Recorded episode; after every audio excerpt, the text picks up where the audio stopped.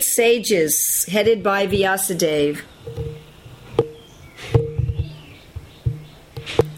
So this is May 25th, 2011, Skype class from Hilo, Hawaii, reading from Srimad Bhagavatam, Canto 1, Chapter 9, The Passing Away of Bhishma Bhishmadev in the Presence of Lord Krishna, Text 47. Translation and purport by Srila Prabhupada. All the great sages then glorified Lord Sri Krishna, who was present there, by confidential Vedic hymns. Then all of them returned to their respective hermitages, bearing always Lord Krishna within their hearts. So this is right after the Bhishmadev has just left. Right? He's just given up his body, and then it, everything was silent, and then everybody was glorifying Bhishmadev. I was just uh, hearing in Ananda Vrindavan Champu this morning how the demigods are expert at glorifying others, which really struck me as interesting. Anyway, the men and the demigods were glorifying him, and then they performed the funeral ceremony, which is also interesting and relates to today's verse of purport. Now we have today's verse, which I'll read again. All the great sages then glorified Lord Shri Krishna, who was present there. There's some kind of static on the line by confidential Vedic hymns. Then all of them returned to their respective hermitages, bearing always Lord Krishna within their hearts. So Bhishmadev passes away, there's silence, there's glorification, there's a funeral ceremony, and now we find a number of points here that they're satisfied, they're very happy, that they glorify Krishna, and they keep Krishna in their hearts and go back to their homes. Purport. The devotees of the Lord are always in the heart of the Lord, and the Lord is always in the hearts of the devotees. That is the sweet relation between the Lord and his devotees. Due to unalloyed love and devotion for the Lord, the devotees always see him within themselves. And the Lord also, although he has nothing to do and nothing to aspire to, is always busy in attending to the welfare of his devotees. For the ordinary living beings, the law of nature is there for all actions and reactions. But he, meaning Krishna, is always anxious to put his devotees on the right path. The devotees, therefore, are under the direct care of the Lord. And the Lord also voluntarily puts himself under the care of his devotees only. So all the sages headed by Vyasadeva were devotees of the Lord, and therefore they chanted the Vedic hymns after the funeral ceremony, just to please the Lord, who was present there personally. All the Vedic hymns are chanted to please Krishna, to please Lord Krishna. This is confirmed in the Bhagavad Gita 15:15. All the Vedas, Upanishads, Vedanta, etc., are seeking him only, and all hymns are for glorifying him only. The sages, therefore, performed the exact acts suitable for the purpose, and they happily departed for their respected hermitages. Tustuvur munayorista Krishnam tad guyanama bihi Tutaste Krishna Udaya Swashramam Prayayu Punaha. All the great sages then glorified Lord Shri Krishna, who is present there, by confidential Vedic hymns. Then all of them returned to their respective hermitages, bearing always Lord Krishna within their hearts. Here we see how Krishna is free. Has nothing to do and nothing to aspire to. So Prabhupada says this freedom this is the greatest need of the soul. He says this in the first canto. The need of the soul is to have freedom, to the freedom and the, and the light. And we're all aspiring for freedom to be able to do what we want to do, when we want to do, how we want to do it. Right? Prabhupada says this is in 128. The need of the spirit soul is that he wants to get out of the limited sphere of material bondage and fulfill his desire for complete freedom. He wants to get out of the covered walls of the greater universe. He wants to see the free light and the spirit. So that is the, Prabhupada said, the need of the spirit soul. It's, it's a, actually, because it's a need of the soul, it's much stronger than even the bodily needs, hunger and thirst. And therefore, you find that when people are imprisoned, that they're willing to work for their freedom at, at all risk, whether they're imprisoned in a jail unjustly or even justly, or if they're imprisoned by some demoniac government. We desperately want freedom. And Krishna here, who has all freedom, right, he has nothing to do. People like to go on vacations where they have nothing to do and nothing to aspire for, where everything is they're just free. Still, he's always busy in attending to the welfare of his devotees. and the devotees who are similarly free, the liberated souls, they're always busy, right? Atmaramas Chabriyo. The Atmaramas, those who are fully, Atma means self, Rama means pleasure, those who are fully self satisfied, they, they also want to hear about Krishna. They also are very busy. Uh, they are voluntarily bound in love for Krishna. We can look here at the um, Madhava Mahotsava by Jiva Goswami, which is the establishing of Srimati Radharani as the queen of Vrindavan. And I'm just going to read a small section to you.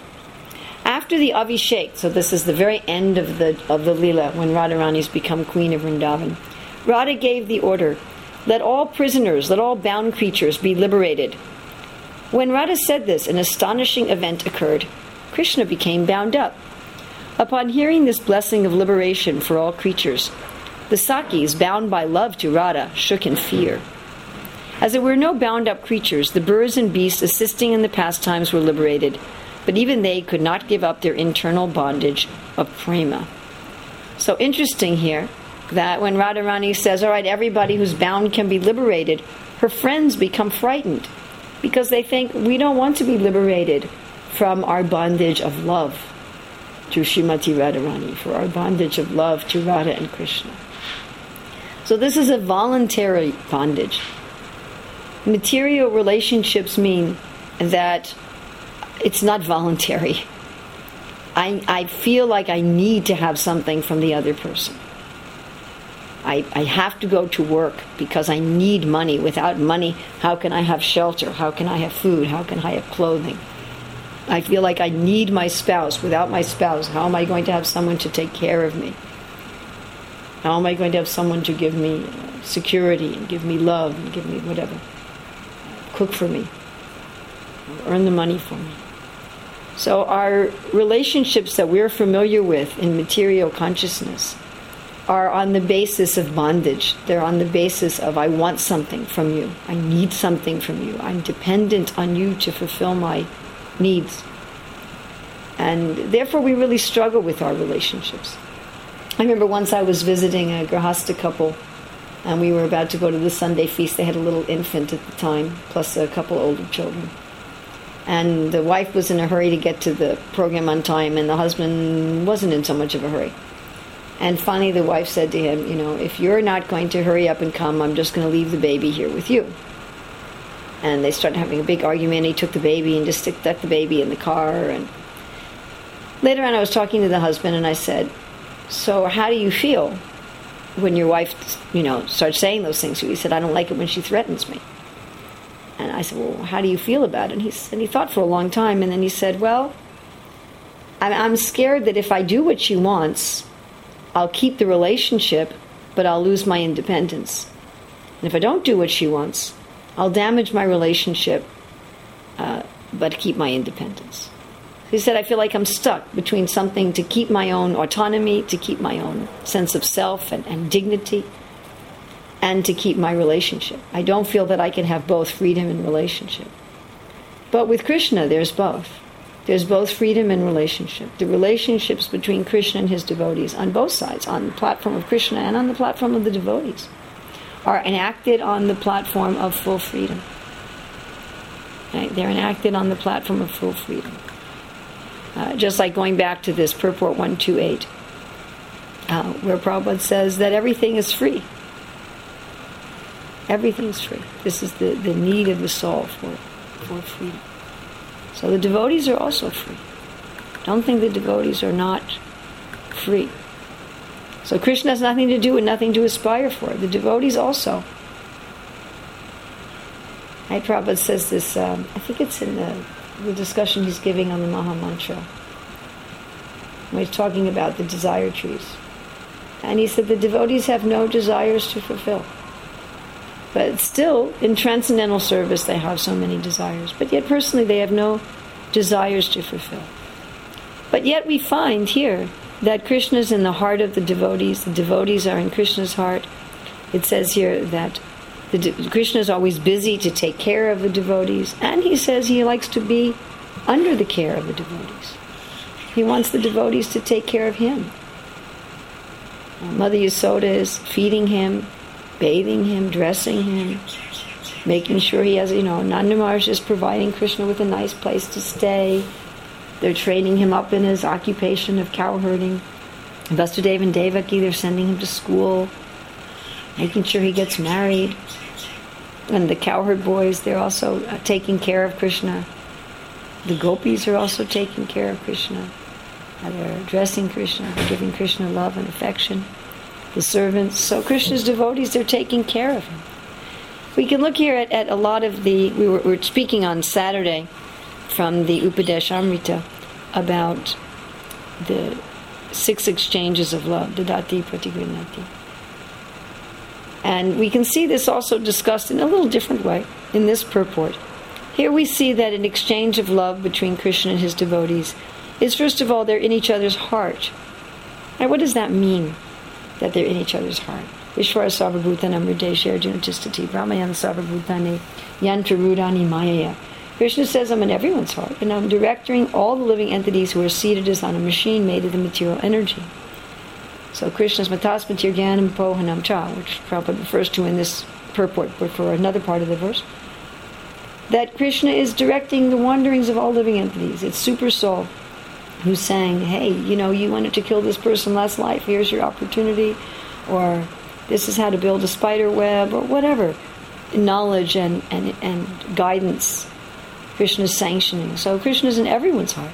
What does it mean here, Krishna's in the hearts of the devotees? What's, what's so special about that?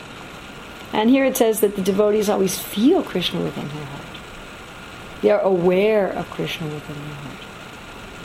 The, the non devotees, they don't have any awareness like that. Right? Here it says the devotees always see him within themselves.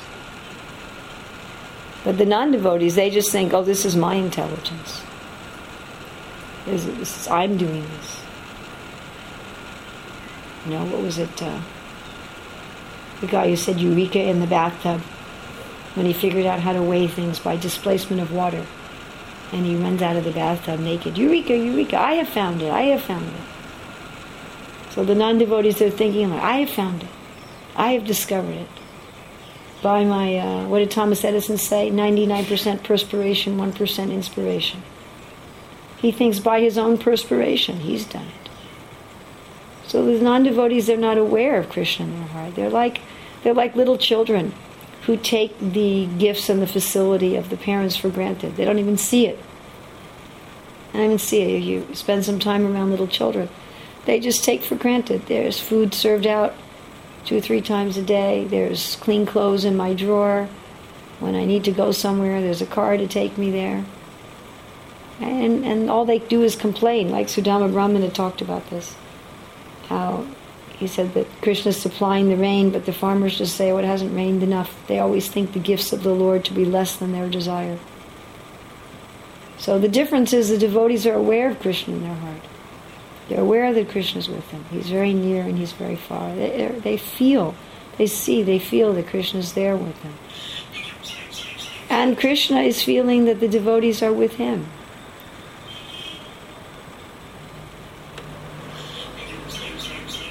Uh,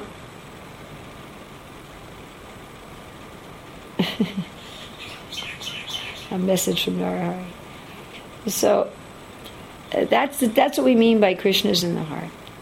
I mean that it's a conscious. Prabhupada used the word Krishna consciousness, and of course we hear about thinking of Krishna manmana bhava mad bhakto, but here it's talking about the heart, hriday, right? Not just the mind, but the heart. Krishna hridaya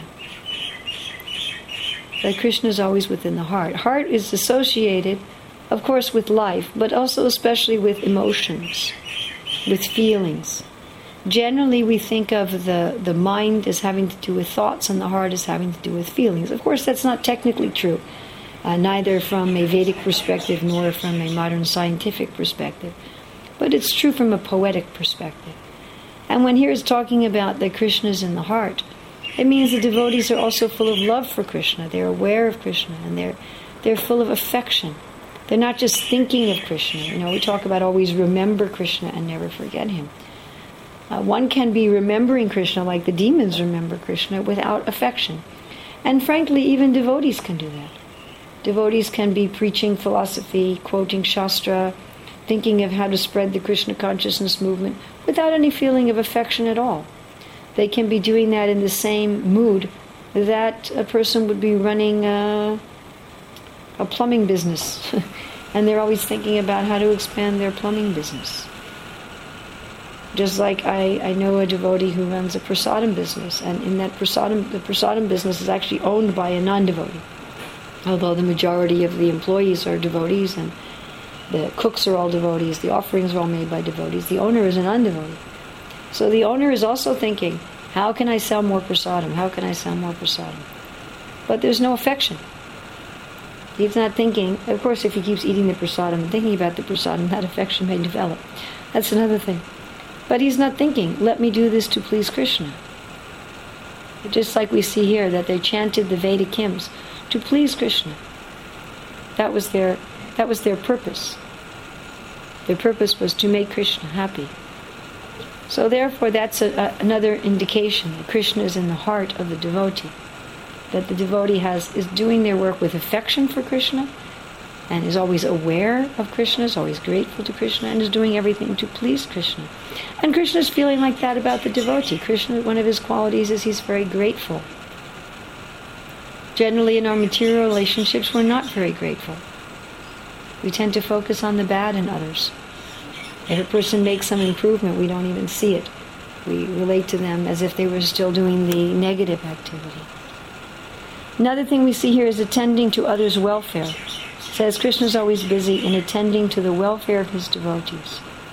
So love is expressed first of all by having the person in your heart, thinking about them, having affection for them, doing things to please them, and also taking care of their welfare, doing things that they want. So the devotee is always thinking, what does Krishna want? What does Krishna want? And Krishna's not always, Krishna, not the Krishna's thinking, what do I want? What do I want? You know, we think about surrender to Krishna. And Krishna is the supreme enjoyer and the transcendental autocrat. And we may think, oh, that means that Krishna is only thinking about what he wants and the devotees are only thinking about what Krishna wants. No. Krishna is always thinking about the welfare of his devotees. He says how to put his devotees on the right path. Right path for what? For what's best for them, for what will make them happy. Right? We see a, little reflection of this in parents who are always thinking, how can I help my children? How can I help my children? Prabhupada says mother's love is the closest thing to spiritual love. But Krishna is always thinking like this. The devotees are always thinking, and Krishna also. So that's also love. How can I do good for the other? How can I make the other happy? Here we see tustuvuhu. Tustuvuhu, satisfied. The Munis were satisfied. As Prabhupada says here in the purport, they happily departed for their respected hermitages. So this is also love. Love is I want to make my beloved happy, and also I am happy in the presence of my beloved. Because what does my beloved want from me? My beloved wants from me that I'm happy in his or her presence. That's, that's what the people we love want. Now, the other day there was a, a little termite on the floor, and my two year old granddaughter, who can't talk yet, she was just, oh, oh, oh, she was complaining. So my son took the termite and put it outside. And when he turned to look at her after coming in, her whole face was beaming. She doesn't know how to say thank you, but her face was beaming with the thank you and with happiness. And then my son also started to smile. And that's, that's what we do things for. We do things to see other people happy. In fact, we normally speak like this Happy birthday. Happy anniversary. Oh, are you happy? I hope you're happy. That's our, our biggest hope for those we love is that they'll be happy. Well, guess what? That's also Krishna's biggest hope for us. That's Krishna's biggest desire for us, that we'll be happy. Now, Krishna doesn't want us to have false happiness that's just, you know, candy coated poison. That's not Krishna's idea of happiness. You know, you don't want your friends to be happy by shooting heroin. You don't want your friends to be happy by murdering. I mean, that's it's not that whatever they do, you know, sometimes we even say that, well, if it makes you happy, then as long, as long as it makes you happy. Well, we don't actually feel that absolutely. You know, if your spouse says to you, well, the way I'm happy is by raping and killing women in my spare time, the wife wouldn't say, well, dear, as long as it makes you happy. So Krishna is not happy if our so called happiness is nonsense and harmful to us and others. But Krishna just wants us to be happy. And he especially wants us to be happy in his service. One of the best ways we can serve Krishna, one of the best ways we can serve Krishna one of the best ways we can serve Krishna is to be happy in our service, to relish our service, to be tasting the sweetness of our service. Not in an exploitive way, not in a stealing way, but in a way that's, that's related to Krishna. How wonderful Krishna is, how wonderful this service I'm doing is. Krishna wants us to appreciate how wonderful he is. Just we all want that. We all want people to appreciate what we do, who we are, and to be happy with who we are and what we do. So here the sages are exemplifying this. Here we go also to caring for, caring for each other. Right? It says that the devotees are under the direct care of the Lord, and the Lord also voluntarily puts himself under the care of his devotees only. So, what does it mean to take care of people? I'm the facilitator for the Devotee Care Committee that the GBC has organized. And it's ironic to us that many people don't like this idea or don't, like the terms devotee care. Oh, that's something material, they'll say. No, it isn't. I mean, it can be. Care can be material, but care is not only material. Here we see that not only is Krishna caring about the devotees, but the devotees are caring about Krishna. Krishna wants the devotees to take care of him. Krishna doesn't need anybody to dress him or wash his clothes or cook his food. I mean, from the, from a philosophical point of view, that's all absurd. Why, why does God even need to eat at all? Why does he need clothes? Why does he need love? He doesn't have any needs as Prabhupada points out here. There's no need. Still, he enjoys having the devotees care for him, and the devotees enjoy having Krishna care for them. This is exchange of love. It's a, it's a mutual exchange of love on the platform of freedom. Says here, unalloyed love. Anya bilasita shunyam krishna. There's no, there's no tinge of, I want something from this relationship. Simply is, I'm just happy to have this relationship. I don't need anything. I don't want anything except the happiness of the person that I love. To give my beloved happiness by my own happiness in my beloved's association. So, uh, this is the kind of relationship we are aspiring for. Unfortunately, we often try to have these relationships separate from Krishna, with ourself as the center, and therefore they don't work very well. We're longing for this, we're looking for this, yet we're disappointed. And generally, in our disappointment, we either we blame the other party. I did just didn't marry the right person, or somehow I have a really problem child, or this temple president is nonsense, or this government is nonsense. And of course, in the material world, everyone has so many faults, so it's very easy. Very, very easy. We're, most of us, at least, at least speaking for myself, we're very expert at finding the faults in others, which generally exist in large quantity, especially in this age of Kali. Of course, we're not very expert at finding our own faults unless we do it in a depressing way. Oh, I'm so fallen, kind of mode of ignorance. But anyway, we're very good at finding the faults in others and then we blame our problems on the faults in others. If only I just found the right person. And there are people who spend their whole life, especially now in the modern age when divorce is very acceptable. So people divorce, marry, divorce, marry, divorce, marry. Or they go from one boyfriend, girlfriend to another. Or they go from one occupation, one company to another. Or they even go from one country to another. Let me find that country, that person, that employer, that whatever and if they don't do it by looking to have a perfect other person, then people think, all right, well, it's just some relationship trick. let me get a self help relationship book. Now, I, am all in favor of self help relationship books, by the way. I'm not putting that down. I think in many cases, self help relationship books are, quite helpful. And just exactly like if there's something wrong with your car, you may want to find out how to fix your car. So there's certainly guides by which one can have a more pleasant relationship than otherwise. However, we find that even even if you followed every single bit of advice in the relationship book, and even if the person with whom you're having a relationship also followed every bit of advice in the relationship book, and even if you found a person with hardly any faults, still one wouldn't be satisfied. One wouldn't be satisfied. Why? Because the original prerequisite of freedom, of liberation, is not there. Before having the kind of relationships we want, we first have to be free.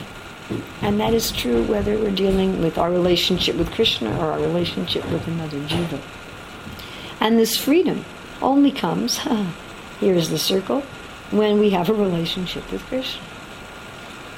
Because freedom means that I'm not dependent, as Krishna says in the Bhagavad Gita, I'm not dependent on the ordinary course of events. I'm not dependent on any other living being. I'm detached from auspicious or inauspicious circumstances. How can that be? I have to also be Atmarama. And in order for me to be Atmarama, I have to be connected. As we studied in Ishopanishad. So first I have to connect with Krishna.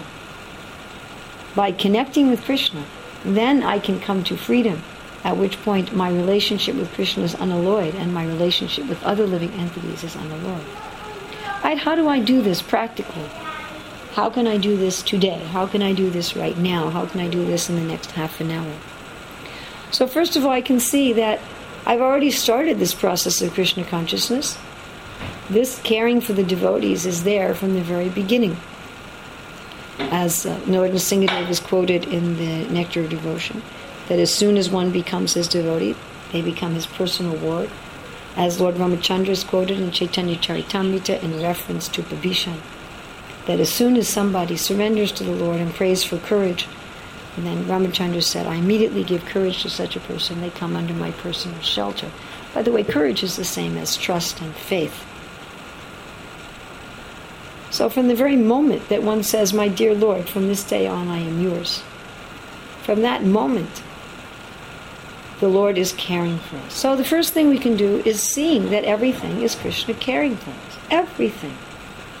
There's a story about Gaurkishore Das Babaji that some local children were throwing stones at him. And he said, I know who's doing this, and I'm going to tell Mother Yasoda on you if you don't stop. So that's the mood of the devotee, is that Krishna's doing everything. Krishna's doing everything. He's maybe using others as his agents, but Krishna's doing everything, and everything that Krishna's doing is for, what does it say here? My welfare. It says Krishna is always busy in attending to the welfare of his devotees. For the ordinary living beings, the law of nature is there for all actions and reactions, but he is always anxious to put his devotees on the right path. One of my friends said to me yesterday, I'm trying to get out of this mood of being helpless. She said, but the problem is I have only lousy choices. She said, I'm thinking of having a bumper sticker. I'm not helpless, but all my choices are lousy. Of course, Arjuna thought like that also on the battlefield of Kurukshetra. He thought all my choices are bad. If I, he said, I don't want to kill my relatives nor be killed by them. He said, if I if I win, I'm not going to be able to enjoy the earthly kingdom, even if I have opulences rivaling that of the demigods in heaven. Right? He said, we don't know what's better, to kill them or be killed by them. And if I kill them, then whatever I get is tainted with blood, is tainted with sin. So Arjuna thought killing them is bad and being killed by them is bad. He thought I have no good choices. But we have another choice. We always have a good choice. And that choice is to see our circumstances as Krishna acting for our welfare and for our care in order to help us come closer to Him.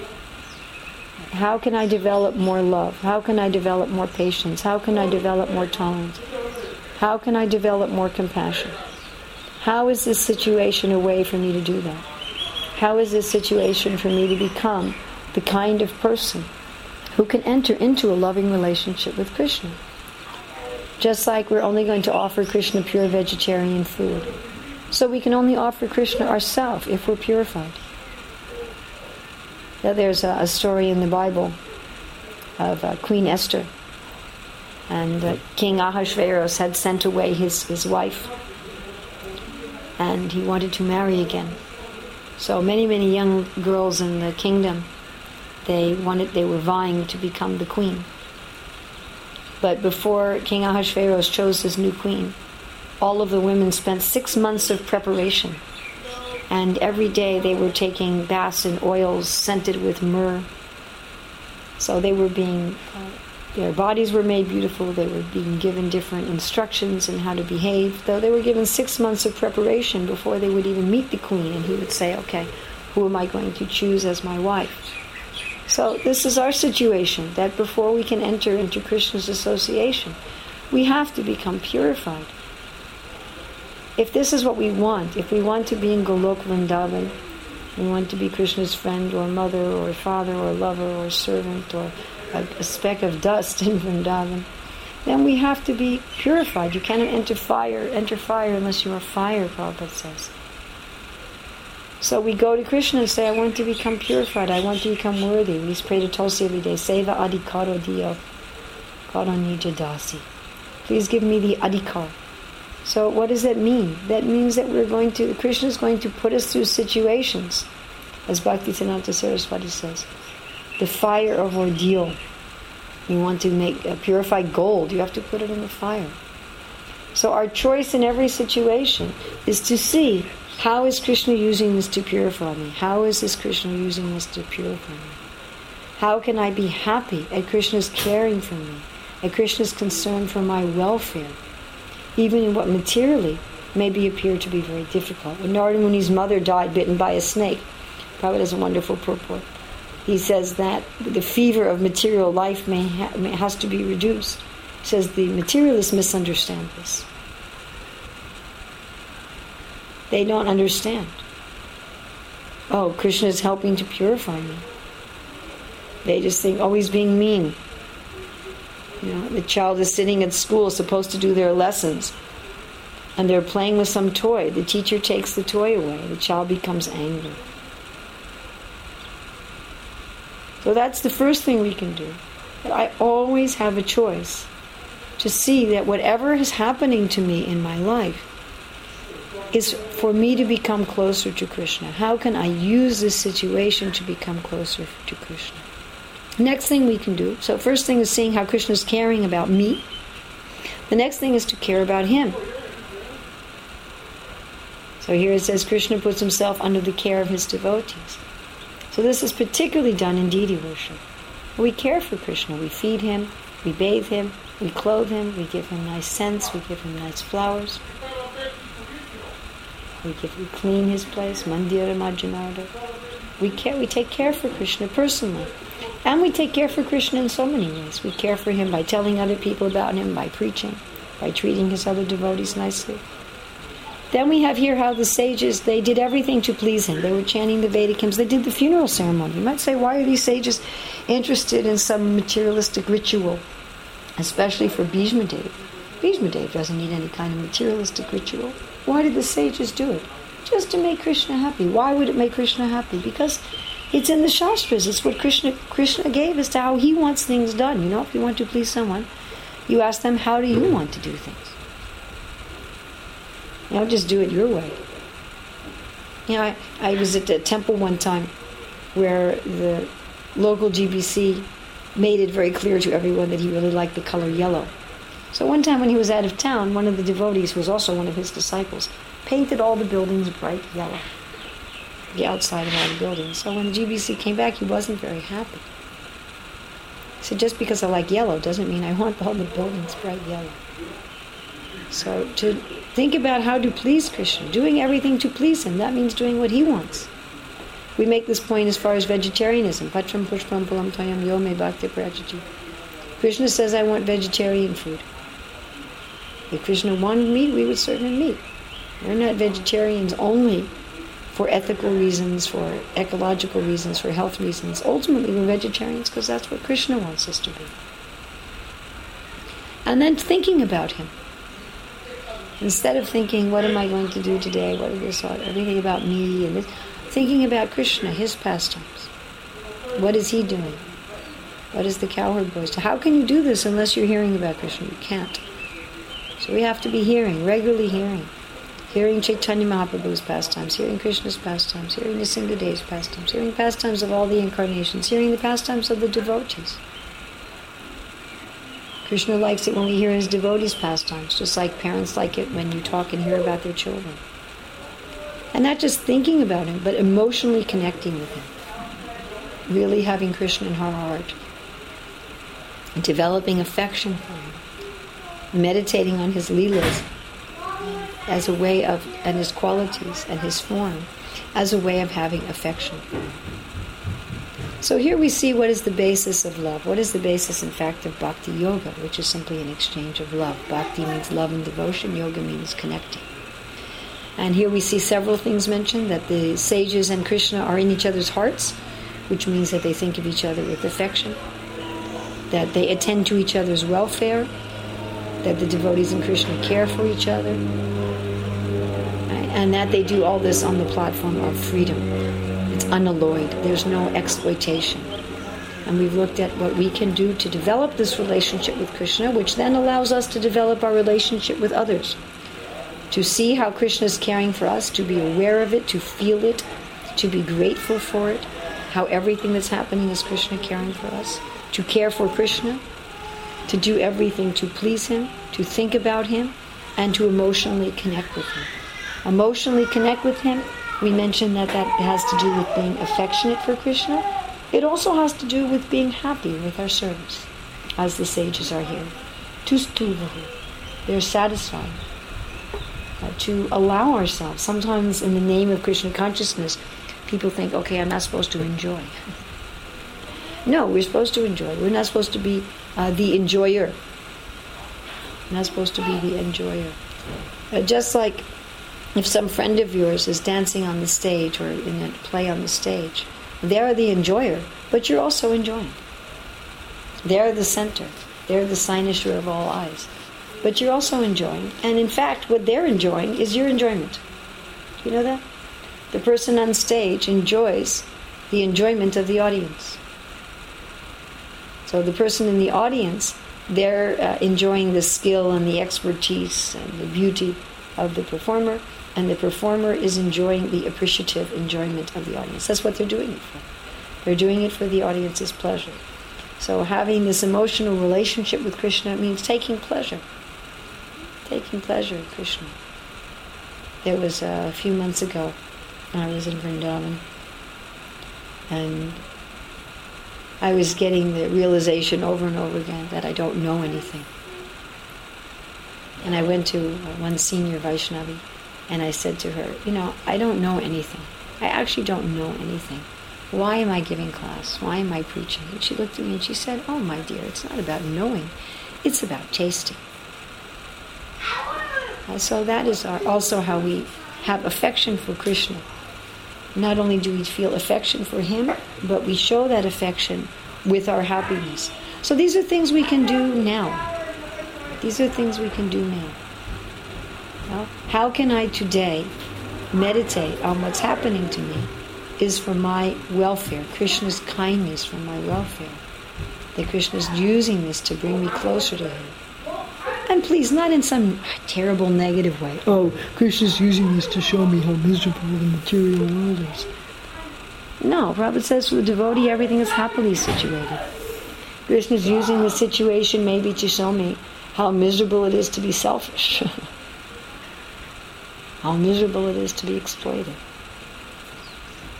I can do that today. You know, in the ups and downs of my day, the things that work right, the things that don't work right, I see Krishna's hand. I can be taking care of him. I can be thinking during the day, what will please my Guru? What will please Krishna? What will please the devotees? I can be hearing Krishna's pastimes and meditating on them, having the things, even the ordinary things in life, remind me of Krishna. I can feel happy in my service to Krishna, and I can feel affection for Krishna. These things are things I can do now. And we can meditate on, right, within the next hour, after the next hour after this class is finished. How am I going to do at least one of them? You can pick one of these things.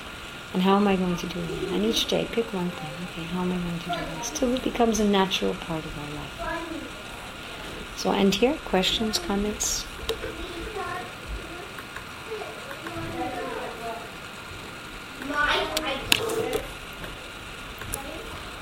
Okay, I'm unmuted everybody in free conference. Anyone questions or comments? Boy. have them or was have? This is my first time. If you would like to ask a question or comment, everybody's invited at this point. I want to say something. I liked at the very beginning of your talk that um, you mentioned that freedom is the you know a very deep sort of need. You know, it goes all the way to the spiritual level, to the soul. Um, I didn't quite catch the whole thing. Do you, would you like to go over that a little bit? Okay, let me see if I can find a quote here that will help. I will. Yeah. Okay, if you look at, uh, I was quoting before 128, but I think uh, if you look also at 1637 in Bhagavatam, where there Prabhupada says, every living being is anxious for full freedom because that is his transcendental nature, and this freedom is obtained only through the transcendental service of the Lord. And okay, free to move not only on Earth, also in parts of the universe. There's no reason or obligation for his traveling, and no one can stop him from his free movement. Similarly, the transcendental system of devotional service is also free. It may or may not develop in a particular person, even after he undergoes all the detailed formulas. Similarly, the association of the devotee is also free. One may be fortunate to have it, or one may not have it even after thousands of endeavors. Therefore, in all spheres of devotional service, freedom is the main pivot. Without freedom, there is no execution of devotional service. The freedom surrendered to the Lord does not mean that the devotee becomes dependent in every respect. To surrender unto the Lord through the transparent medium of the spiritual master is to attain complete freedom of life. So that's uh, purport from 1637. And if you look at today's purport, speaking about Krishna's freedom, it says that Krishna has nothing to do and nothing to aspire to. So, my point here is that relationships without freedom as the basis are not going to be satisfying. In fact, it, it won't be an actual relationship of love. Freedom means I don't have anything to get from you. I don't need anything from you. I'm Atmarama. I, I'm, I'm complete. I'm not coming to you because I need something. As soon as I'm coming to you because I need something, then my relationship is on the platform of expo- exploitation. Just like if you go to a store, you go to Walmart. So you go to Walmart, you want to buy something. You want to buy a new vacuum cleaner. So if they don't have the vacuum cleaner, you leave.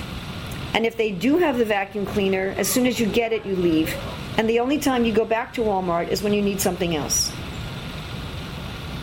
So if I if my relationship with Krishna and other living entities is like that, then I go to living entities for what I need. If they don't have what I need, I leave or I'm disgusted. If they or I blame them. If they do have what I need, I hang around just to get what I need. And that my only interest in the relationship is getting what I need from them. Now I may be willing to pay for what I need, uh, but I want to get a good deal. I'm hoping that the vacuum cleaner I buy is worth more than what I pay for it. So when as soon as I'm on the platform of bondage, then my relationships with others are like that. I'm willing to give something. I'm willing to have a business exchange, but I really want to get a good deal. And there can't there can't really be any love in that situation. The only place there can be love is when it's free. You know, we, we even say this. We say, Well, I'd like you to be with me just because you want to be with me. You know, it doesn't happen in this world. Not very much. So, first there has to be freedom. Then there can be relationships. First there has to be, I already have everything I need. I'm already full. I'm already complete. I'm associating with you, I'm loving with you only and solely because I desire to. And not for not to get anything. Just because. I love you just because. It's causeless. I don't have any reason for loving you. I don't have any reason for caring about you. Just for happiness, just to do it. Just because because because we are who we are and that's all. And without that there's no there's no real love. It's, it's something else. I hope that's clear. That's very good. Thank you. I think Janya Tagore had a question. Uh, yeah, I want to. Um, I was um, when you were mentioning that on one platform we are performing devotional service, but in fact inside we are not really connected to Krishna. So I thought that was very interesting thing because um, I'm struggling with this every day. I do something, but it's like it's for Krishna. It's but it's, a, it's I don't feel the connection there. It's not really deep. So if if you can say some more or give some advice, and perhaps in in, in connection to chanting, I was I was just reflecting. Uh, what is my chanting like? You know, am, am I inspired because I'm supposed it every day? I'm, I'm doing it every day uh, for a couple of hours. So you know, am I inspired or am I not inspired? It's just out of duty, and I, I realize that often I don't have the connection. Um, with that I'm not getting the inspiration from chanting, which I was supposed to. Right. All right, well, this is actually the way you're feeling is a very good sign. And if I had, uh, if I could share my screen with you, I would, I'd give you a little diagram. That the first step in getting anywhere is to understand our real position. There's, there's four steps in learning. This is from educational theory, by the way, not from Shastra. There's four steps. One is what we call unconscious incompetence. The next is conscious incompetence. The next is conscious competence. And the last is unconscious competence.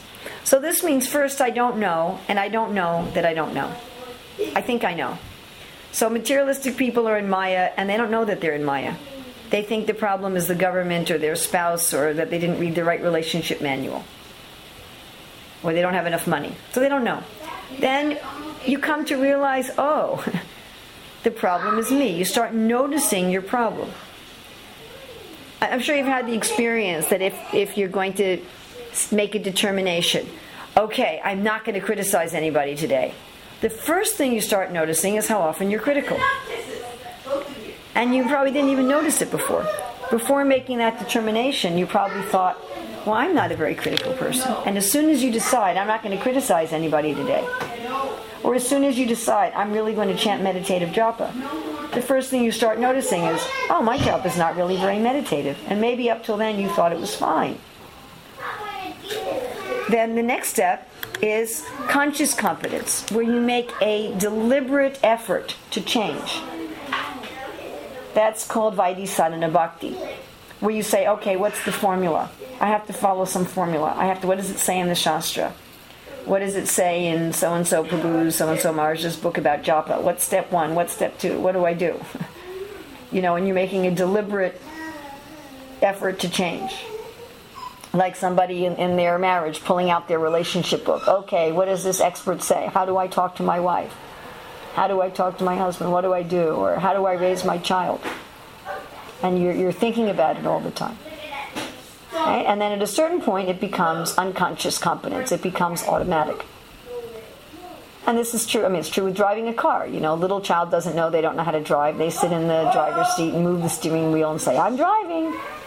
And gradually, you become aware, "I don't know how to drive." Then you drive with conscious effort, and then you drive automatically. So this is true in everything. Now, all of us would like to jump from the unconscious incompetence to the unconscious competence we would all like to just jump from being unaware that we are an illusion to being just naturally, spontaneously Krishna conscious. We do not like to go through the conscious incompetence and the conscious competence stages. Of the two, the conscious incompetence stage is the most painful. You become aware. Basically, in that stage, you become aware of everything you're doing wrong and painfully aware. And you come to something that psychologists call cognitive dissonance, where you become very, very painfully aware that there's a huge gulf between what you want to be and what you want to do and what you actually are and what you're actually doing. You, you become aware I'm not living up to my ideals. I, I'm, I'm not who I want to be. and it's, it's painful. It's very painful.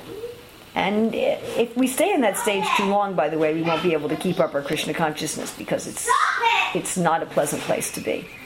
Uh, Stephen Ramar says they're very unsatisfying platform. I think of it as this dry platform where you neither have spiritual nor material happiness. But nor do we like conscious competence. It feels artificial, it, it feels awkward. Okay, now it's time to think of Krishna.